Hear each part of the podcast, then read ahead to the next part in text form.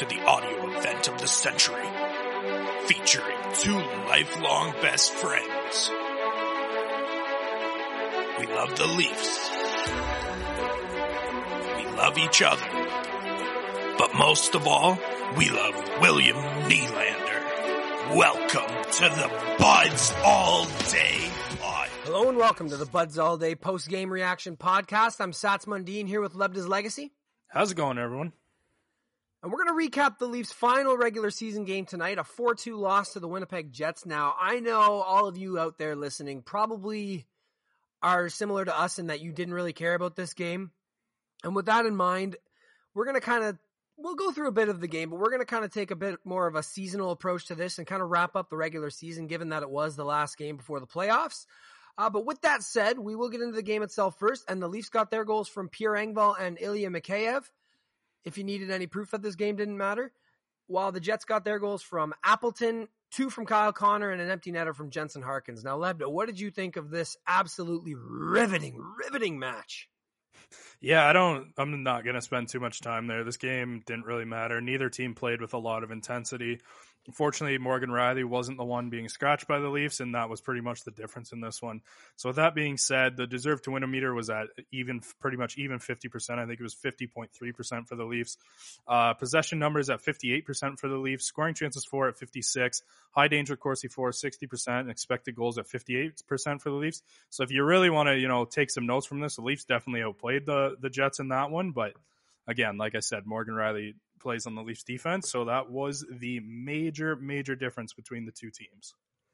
Yeah, coming into this game, the main thing I wanted was no injuries, and we escaped with no injuries. So I'll call it a success from that perspective.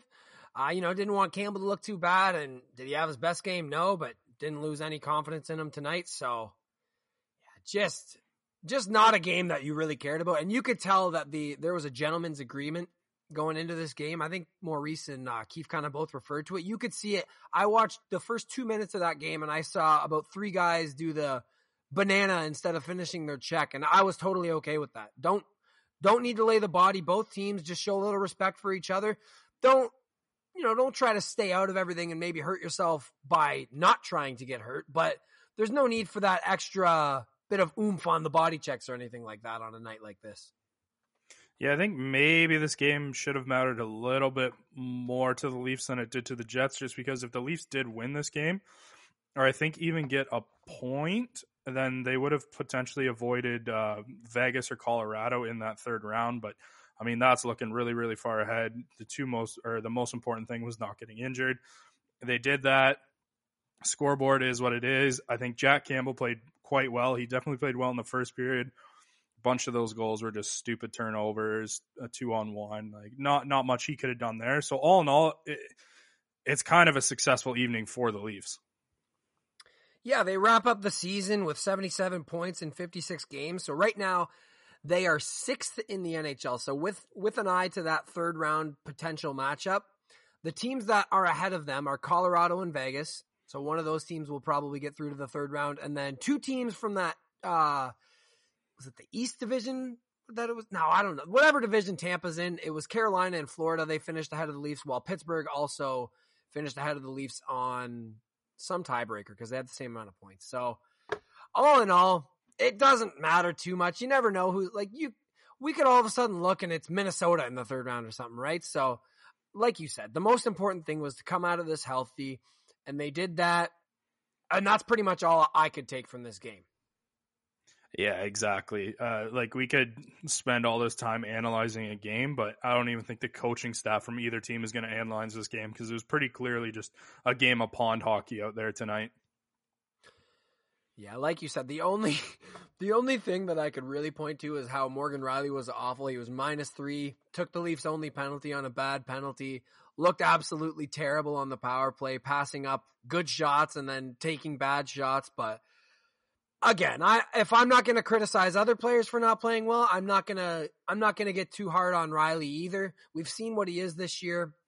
He he and Brodie have have made for a, a very solid pairing. Uh, probably more so to due to the fact that Brodie is so great at covering for Rielly's mess ups.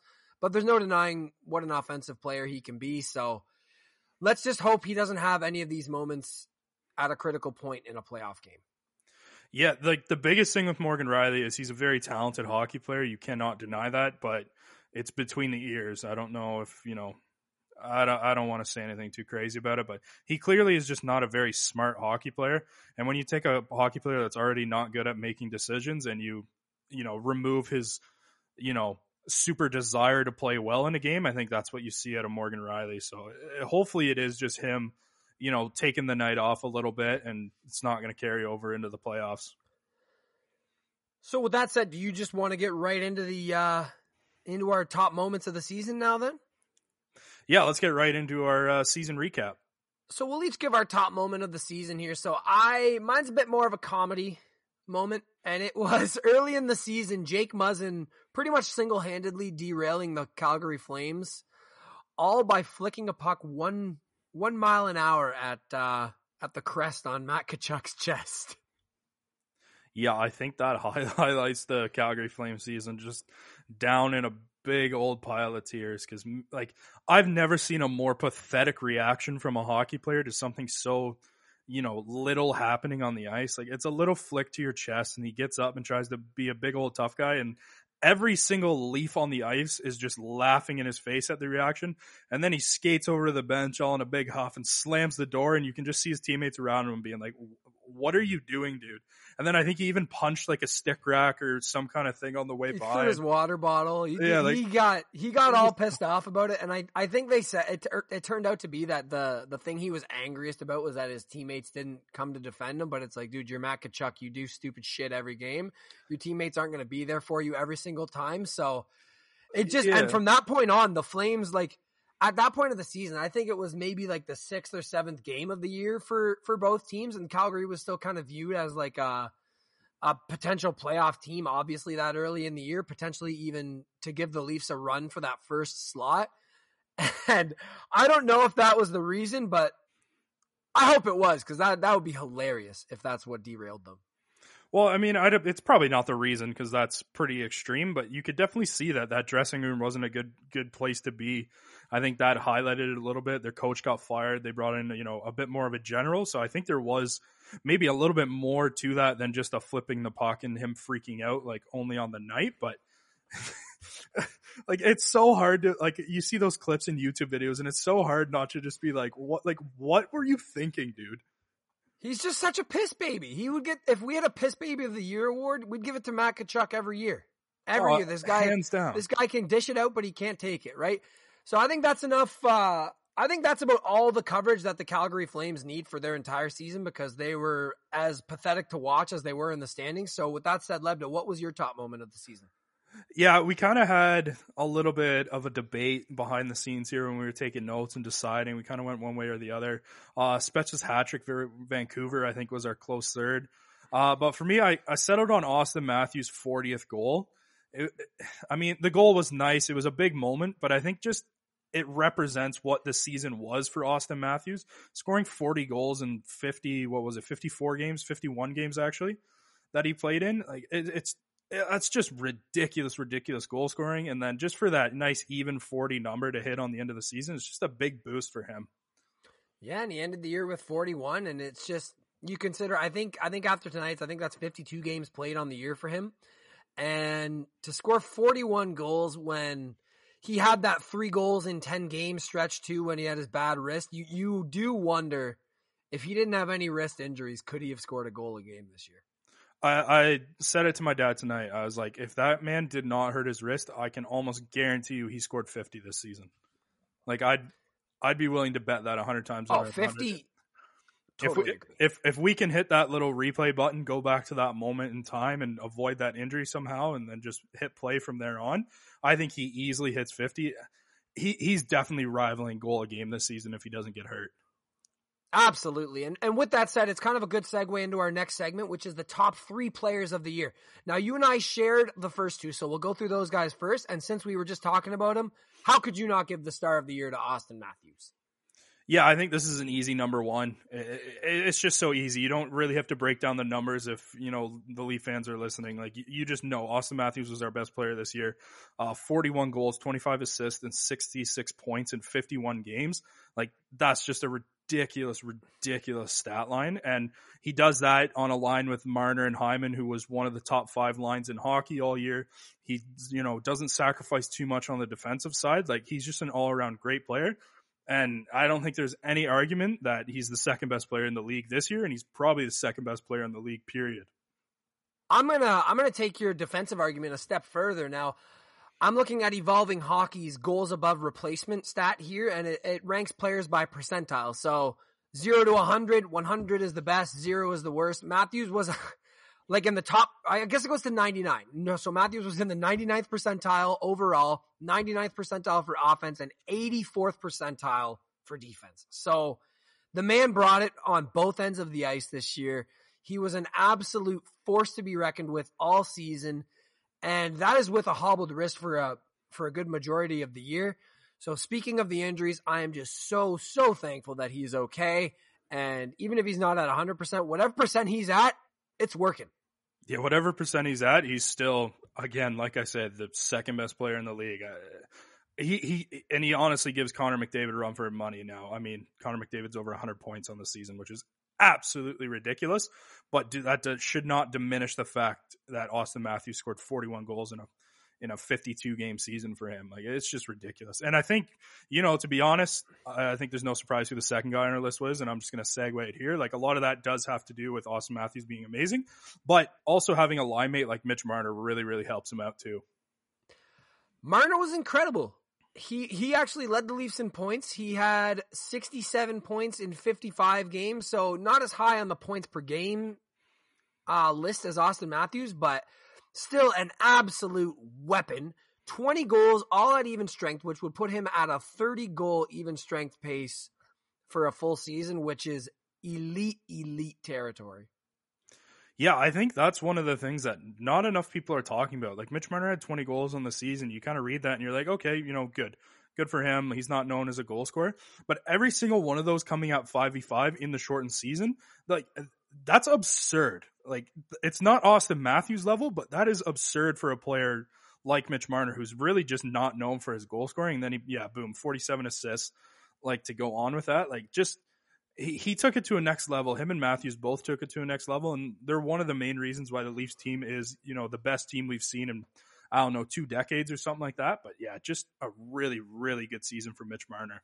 Yeah, it really it really could be the best team in a couple decades, and this is definitely the best uh, top two tandem of forwards we've had. And Marner is he's just making a ton of people eat crow on who criticized his contract when he signed it. If he the level he's played at, he's been worth every penny in the regular season. Now he does have to bring it in the playoffs because he had he did have a disappointing playoffs the last two times around. So if he can continue this level of play into the playoffs, I mean, there is no chance you can argue the value of that deal. And and just going into the the advanced statistics here from evolving hockey by by goals above replacement, he was 93rd percentile offensively and 93rd percentile defensively. So I know that the Selke Award usually goes to centers with good reason because they have a larger impact on defense than forward than wingers. But as far as wingers go, he is he is one of the top top guys in the league defensively as well as offensively, and just having such a well rounded tandem to rely on as our first line, and then you throw in Zach Hyman too, who is as solid as they come defensively. That is that is a line that can go against any team. Yeah, like they're one of the top five lines in hockey. That might even be underselling them a tad bit, but I mean, there's a lot of good lines in hockey. But yeah, I think in terms of Mitch Marner this playoffs, I think he's probably the Leaf with the most pressure on him, to be honest, because he was very poor uh, last year. He seems to be one of those guys in the past that maybe did take his foot off the gas a little bit and disappeared in games. Now, like we just spent, you know, some time saying that it's clear Matthews and Marner on a new level. So if they continue that into the playoffs, I mean, we talked a little bit earlier about maybe wanting to avoid Vegas or Colorado, but if those two play how they have in the regular season, like we give any team a run for their money. Definitely. That new level is the crucial thing here, I think. I think it, it is clear that they are they have stepped to another another pantheon of players and they are just I that is why I have so much confidence in the Leafs in this playoffs, which we will reiterate in our upcoming uh Leafs Habs playoff preview coming up. I won't get too too into it, but that is a big reason why I have so much faith in this team going forward. Now, the third star for me it was between two guys, two guys who play a very, very similar role on this team. One is a new guy, one has been here for a couple of years. It was between Muzzin and Brodie because they are both such steadying presences on each of the top two pairings. I really, I was tempted to go with Brodie just because of the way that he's complimented Morgan Rielly and almost not even complimented, he's covered up Morgan Rielly, But I just have to go with Jake Muzzin. This guy just continues to impress me. His defensive capabilities are off the charts by evolving hockey. Again, he is in the 97th percentile defensively, a 92 overall. He brings it on the defense on the offensive end too. And I honestly think that his injury was the only reason we lost to Columbus last year. And if if he and Brodie are able to stay healthy, I mean, the sky is the limit. Yeah, if you look at how bad the Leafs D corps was after Muzzin's injury last year, like it's no surprise why him being out would have that kind of effect.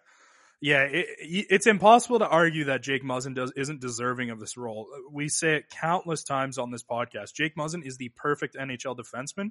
Like style wise, any NHL defenseman is going to make mistakes. Like I'm not calling him a perfect player, but like his offensive impacts, the way he um, handles things defensively. He takes Justin Holl up a level or two. You look at you know Drew Doughty since he, he's left LA, like he just elevates the, his defense partner so much. So I think Jake Muzzin being your top three is just absolutely valid and just a great great season for him this year one of the the most underrated players, definitely on the Leafs and potentially in the whole NHL. I don't think he gets the respect he deserves from other teams. I, I think other fans just think we're overrating him because we're Leaf fans. But you said it best. That Doughty Muzzin pairing was exceptional. Everybody thought it was Drew Doughty.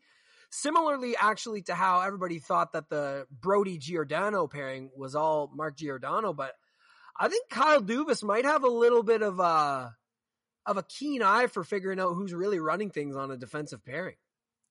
Yeah, and I think Kyle Dubas knows what he needs in a defenseman. He needs someone who's really good in their own zone. Brodie and Muzzin both are, but also someone who can, you know, not be a black hole offensively. Jake Muzzin obviously a little bit better of a offensive defenseman than TJ Brodie, but both these guys are just so well rounded. They do all the little things well, and uh, there's just not really a gap in either of their games.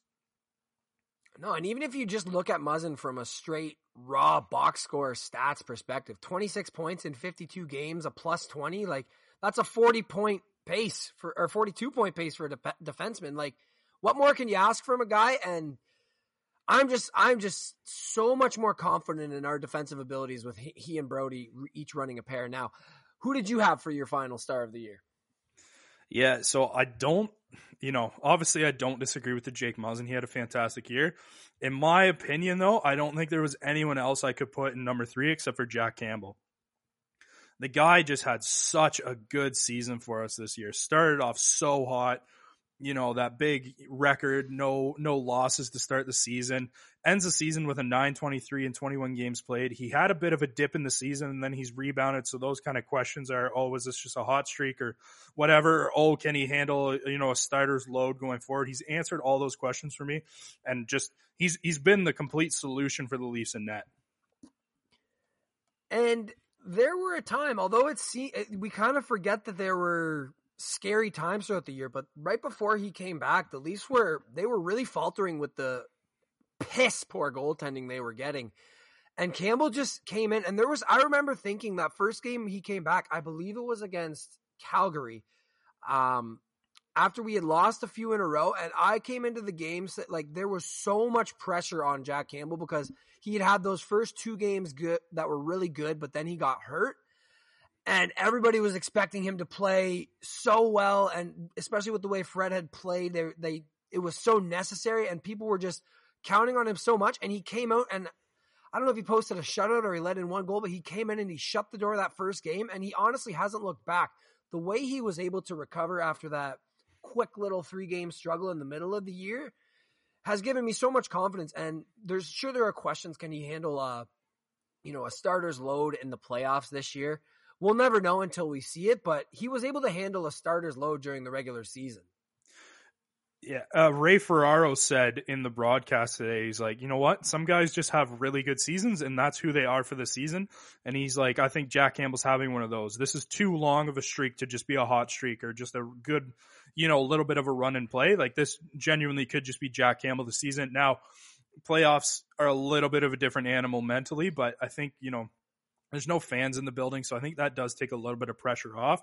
Now this Leafs team is expected to do great things, so there there is lots of pressure surrounding Jack Campbell. But every question he's had around him this year, he's answered. So I, really think that this is just going to be another one of those questions that you know fans, media members have about Jack Campbell that he's just going to answer and at least be good enough for the Leafs to win. Maybe you know the Leafs don't make it to the Stanley Cup or win the Stanley Cup, but I really do think it's not going to be because Jack Campbell you know really falters in the playoffs. Yeah, and I, a lot of the discourse I hear on sports radio and podcasts and stuff is is when is the when is the pull coming for Jack in the playoffs? After how many games does he have to play bad for you to put Freddie in? And I just keep thinking to myself the whole time, I hope the Leafs don't talk about this. Like the guy has played great for he's only played 23 or 24 games, but he's played great for all of those games. Fred has been an absolute sieve.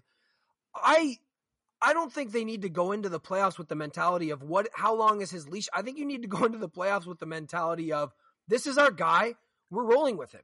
Unless he comes out and he is absolutely the worst goalie ever and lets in like seven goals and six goals in the first two games, I'm rolling with him, especially given the fact that there's a back to back between game three and four. So you're going to use Freddie at some point, anyways. Campbell this year, he's had 8.8 goals above expected and a 923 save percentage, a 2.11 goals against average. He's just he has been so important to us. He without him, honestly, I don't know where this team would be. I know we'd be in the playoffs, but there's no guarantee we would we would be in that first seed because we were only about one or two points up on second place when he came back. If you look at the Leafs' two biggest losing streaks of the season, or their two really only losing streaks of the season, they got like 870 goaltending during those times. Most of it was Freddie Andersen. There was, like we said earlier, there was that little dip and play by Jack Campbell uh, that, you know, did have a little bit mini uh, slide for the Leafs. But like he's just come in and he's done so much better than everyone's expected. I think, I think it's hard to, you know, really doubt him if you're in that locker room right now. Obviously, Sheldon Keefe, he's a coach of a National Hockey League team. He's thinking about all these things. He's thinking about, you know, who's my backup going to be? Like he does have that in the back of his mind, but there is no chance he is letting that get out into that locker room. Like everyone in that locker room is going to rally around Jack Campbell. This is our starter. This is the guy we're going to ride or die with. This is the guy who's going to get lift the cup second, you know, after John Tavares if if they win. Like there's just when they win. When they win, sorry. Um, I just don't think there's any doubt in that locker room that Jack Campbell is their goaltender. Yeah, I think a lot of the a lot of the talk about it and is just trying to fill airwaves, just trying to find ways to fill the time because it's not a discussion. There was even until about a couple weeks ago, there was even talk about, well, is he even the game one starter? It's like, yeah, he's played 19 games and he's been like 30 points better by save percentage than Fred. He's going to start. Like, it was never a debate. Now, I think this is actually a good way to segue into our most disappointing player of the season. And I'll give that one to you, Leb, because I know yours is somewhat relevant to this conversation. Yeah, there's no probably no surprises for anyone listening who the most disappointing Leaf of the season was. It's Fred Andersen. He sucked this year. Straight up, point blank, boom, guns shots fired at Fred. You sucked this year, man. Like he honestly, he almost derailed the season for the Leafs. It's almost lucky he got injured in a way because then there was no reason to you know, keep playing him and trying to force him back into form. Jack Campbell could just take the net, and the Leafs had an actual NHL quality goaltender in net for them going forward. So they could lock up first place. You know, they could look like the dominant force that this team actually was. But I mean, Fred Andersen, like, honestly, his play this season is probably taking a multi year contract off the table for him. At least it should. If I'm an NHL GM, I'm not touching him with a six foot pole, but like, he's just was so, so, so, so bad this year. I, I agree with a lot of what you said for sure. I he was he is definitely my most disappointing player of the year. I'm a little less harsh on him in the fact that he was playing through injury at times, so I don't know how much of it was totally his fault. But we we've said it on this podcast a lot of times. It's not just a this year thing with Freddie. It's been since December or November of 2019 where he has fallen off a cliff after his injury. He's just been straight up bad. I saw that someone who was defending Freddie posted a stat. They basically broke his season into three segments. So if you remember, he got off to the very poor start in his first few games. Uh, that first game against Montreal, he was terrible. Like after the first three or four games, he had like an 870 save percentage. And then this person was saying, well, in the second chunk of the season, before he got injured, or whether it was before he got injured or whenever his play started to drop, either way, he had a really good chunk, this person was saying. And so in that chunk, it was, I think it was about 12 to 13 games. His save percentage was 915 over those games. Is that bad? No. Is that what we would, would we take that from, from Jack in the playoffs? Sure. But it's not like he was even lights out in that. Like, like if you're, if you're segmenting the season into certain parts and you're cherry picking, you know, parts where a guy was good and all you can come up with is like a 13 game sample where he had a 915 sandwich between like two 870 periods of play. I'm sorry, that's not going to cut it. He's got an 895 save percentage in 24 games this year. And as scary as it is, he's probably going to get the start in game four. And all I can say is I hope we're up 3 nothing when it happens. Yeah, cherry picking that little stretch of Fred where he had slightly above NHL goaltending is like being like, "Hey, there's a quarter in my poop." Like, "Oh yeah, I have a quarter, but but everything around it is still shit." Like it, it doesn't doesn't make up the fact that he was so bad the rest of the year. He was just he was just one big brown stinky corner all year long. Now, my like since you picked Fred, my my most disappointing player is a little bit more difficult I considered Kerfoot, I considered Mikheyev, but I mean, they're okay. Like they weren't terrible. Would I have liked more than 22 points in 55 games from Kerfoot? I mean, that's not even that bad of a number for a guy who was supposed to be a, a third line center. And I know like both of their metrics, advanced stats wise, weren't great, but I'm actually I'm gonna go off the board here, and I'm gonna say Mikko Lehtonen was my most disappointing guy because I remember before the season started, a lot of people were saying this guy tore up the KHL. Watch out. He's coming for the top four. He could be like, I, I saw so many like reliable hockey people saying this guy is definitely going to be one of the least top six defensemen. And they, they thought he was like a certified top four defenseman and he was not. Yeah, he was not very good. Now, uh, let's put a little context behind this as well. So it's not just us dumping on him. I think that's a very valid, you know, most disappointing of the season because of the hype. Now, uh, this year we didn't really have a training camp. He's coming over, playing on different ice, playing in a new league. So there is maybe some stuff surrounding it. And it's on a Leafs team that's expected to do so much. So there's no real room for growth with him. But also, Zach Bogosian probably you know, played a little bit better than most people thought. Travis Dermott probably played a little bit better than most people thought. And you're not going to take Morgan Rielly, TJ Brodie, Jake Muzzin, or even really Justin Holl at this point out of the lineup. So there was competition for him, but yeah, he he he just didn't didn't do anything in a Leafs uniform. And for all the hype, like people were wanting to ship off Morgan Rielly, people were wanting to trade Dermott for literally nothing just to make room for this guy. Thought he was the big, you know, answer on the power play. And it just goes to show that you know, you can have all these promising things in different leagues, whether you're a prospect, whether you're an older guy like Mikko Lehtonen, but until you actually get to the NHL, like it's just a different animal. I couldn't have said it better. It is it is a completely different beast. And it's why like prospects are great, but at the end of the day, if you uh you know, if you need to make a deal at the deadline to get a certified NHL player and you got to give up a prospect, sometimes that's the right move to make because you just, you never know. Sometimes you just have to take the sure thing. And I like that the Leafs, uh, they did take care of him. They, they knew they weren't going to be playing him regularly. So they sent him off to Columbus and he played 17 games for them, had three points. He had a negative 6.6 Corsi relative to his team. So he was, the team was 7% worse possession wise with him on the ice, so it didn't look like he really recovered there either.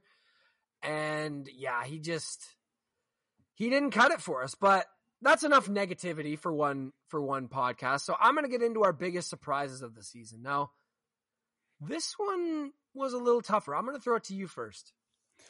Yeah, I, I think surprises of the season there was so many to choose from. It's kind of the opposite of most disappointing of the player to, to choose from you know, Fred Andersen was the only really obvious one. And other than that, you're just like, these guys had, you know, maybe slightly disappointing seasons, but it wasn't too crazy. But as far as surprises, I think my biggest surprise was Zach Bogosian. Like when the Leafs signed him, there was so many people being like, oh no, like here's Cody Ceci 2.0. Like this guy's just a big old plug, just not good possession wise. You know, he's just a big old sieve out there. And then he comes out, um, solidifies that bottom pairing before he got hurt. Had 52% possession on the night, 50 or on the night on the season, and 55% expected goals on the season. And those are both 5v5 stats in 45 games played. Him and Travis Dermott were a really, really good bottom pair for the Leafs, very reliable in their kind of roles. So I think for me, Zach Bogosian really played a lot better than I ever thought he was going to. Yeah, that's a good one. I I actually even though I'm very like statistically minded, I liked the signing at first because he was somewhat average for for Tampa in the playoffs last year, and I don't. It's hard to read into any stats from Buffalo, so I was okay with it based off of that, and just based off of the fact that he's one of those guys who's going to take advantage of the rule book being a lot smaller in the playoffs, and he's going to you know clear the net front, do those things that you kind of want from third pairing defenseman, steady guy so I had those expectations coming in, and he honestly surpassed them. Like he he would actually surprise me the odd play, like the odd game when you know he just makes a head fake on a guy and a quick pass off, or like you there are there are flashes when you see like oh yeah this guy was a fourth overall pick not too too long ago, right? So yeah, he was a he was a very pleasant surprise for me. Now my surprise of the year, we already knew this guy was really good. We loved him. He's he's everybody's favorite grinder, but he just took it to another level this year, and that was Zach Hyman. I'm on a new level. I mean, what can you say about Zach Hyman other than he just took things to a new level this year? Him, Matthews Marner, we mentioned it earlier, one of the top five lines in hockey. He's just such a direct player. Like he gets the puck, he goes to the net. He does he does these things that just complement those highly, highly skilled players well and you know not only complements them but he also adds to it because he has been putting in the goals and he puts in the work. He penalty kills. He does so many things for this leafs team. He's obviously one of the favorite you know players in the room. So it is a contract year for him but i mean it's playoff time now. I'm just going to root and root that zach hyman can keep up his amazing play from the regular season up in the playoffs. Whatever happens with his contract that's beyond my control. So i'm just going to enjoy hyman while we have him we've got all off season to talk about that. Right now we have him, and right now he is an excellent player. He he just showed me so much that I didn't know he had this year. He, I knew he he was able to you know get into the net, getting those kind of greasy goals, winning puck battles, fight getting gaining possession for the more skilled players. But he actually flashed the skill. Like he scored more goals off the rush this year than I've seen him do. He had that play in Edmonton where he danced Connor McDavid for a goal. And throughout all of that, he continued to be his extremely reliable self. Again, by the goals above replacement metric, he is an 89th percentile defensive player, 78th percentile offensive player for an 84th percentile overall player. He is he is as close to Brendan Gallagher as the Leafs have, maybe with a maybe with a little bit less of that like get under your skin mentality, but he is uh he is just a, a really fun player to have on your team and and something that Sheldon Keefe is probably begging Kyle Dubas to to extend.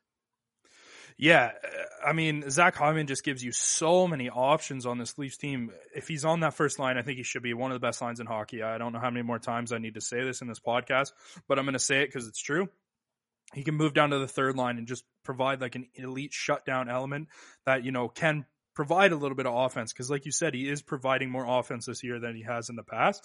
So i think he's just kind of that ultimate um like almost joker card for for um sheldon keefe come playoff time because you can just put him anywhere and he's going to succeed.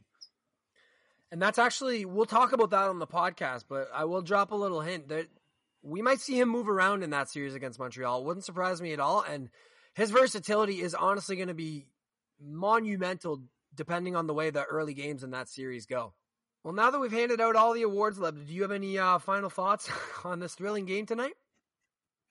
Yeah, no, nothing else needs to be said about the game tonight. We wrapped up, you know, kind of our highlights of the season, and yeah, that's about all that needs to be said on this evening. All right, so with with that loss tonight, like I said earlier, the Leafs, you know, finished the season seventy seven points in fifty six games, first in the division and it's time for the playoffs. And I think we are all ready for it. You and I, Lebda, we are especially ready for it. We cannot wait to record our Leafs Habs deep dive preview podcast tomorrow. So that should be out for you guys either late tomorrow night or early Sunday morning. And man, we've been we've been doing some research on it. We've been we've been preparing the takes. We've uh we're really excited about how this one's going to turn out for you guys.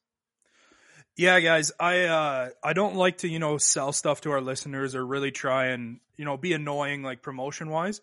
But this upcoming playoff preview, we spent, you know, a lot of time researching it. We're we're gonna really take our time recording it and really try and come up with like our best podcast yet for, you know, those who have listened kind of throughout and through on. So truly like if you guys do enjoy this podcast or the next one, please remember to, you know, retweet it on Twitter, share it with your friends do all that kind of stuff. Just help gain a little bit of promotion and momentum. I'll give a little teaser. There's going to be no loser energy. No loser energy on our or on our playoff preview. Like, None of that pathetic Leaf fan stuff here. We no. are not here for that. We are looking at the stats. We are looking at our team, and we have faith, baby. Now, one other thing I would like to tell you guys about too is we are going to be doing live streams after every playoff game on Twitch, and we're hoping to do so on YouTube as well. So keep an eye out for that. Check out our Twitter. We are at Buds All Day Cast on Twitter. Follow us there, and we can uh, we can throw you guys the link with our with our Twitch, with our YouTube, all that good stuff. So we hope to see you soon, and go Leafs, go! Go Leafs, go, man! We're we're we're really ramping up on this side of things for the playoffs. There's going to be lots of exciting content. So, like Quinn said, Twitter, YouTube, our podcast, Spotify, Apple Music, wherever that is. Keep uh, hitting that. Keep checking it out. Keep telling your friends about it, and uh, go Leafs, go, baby!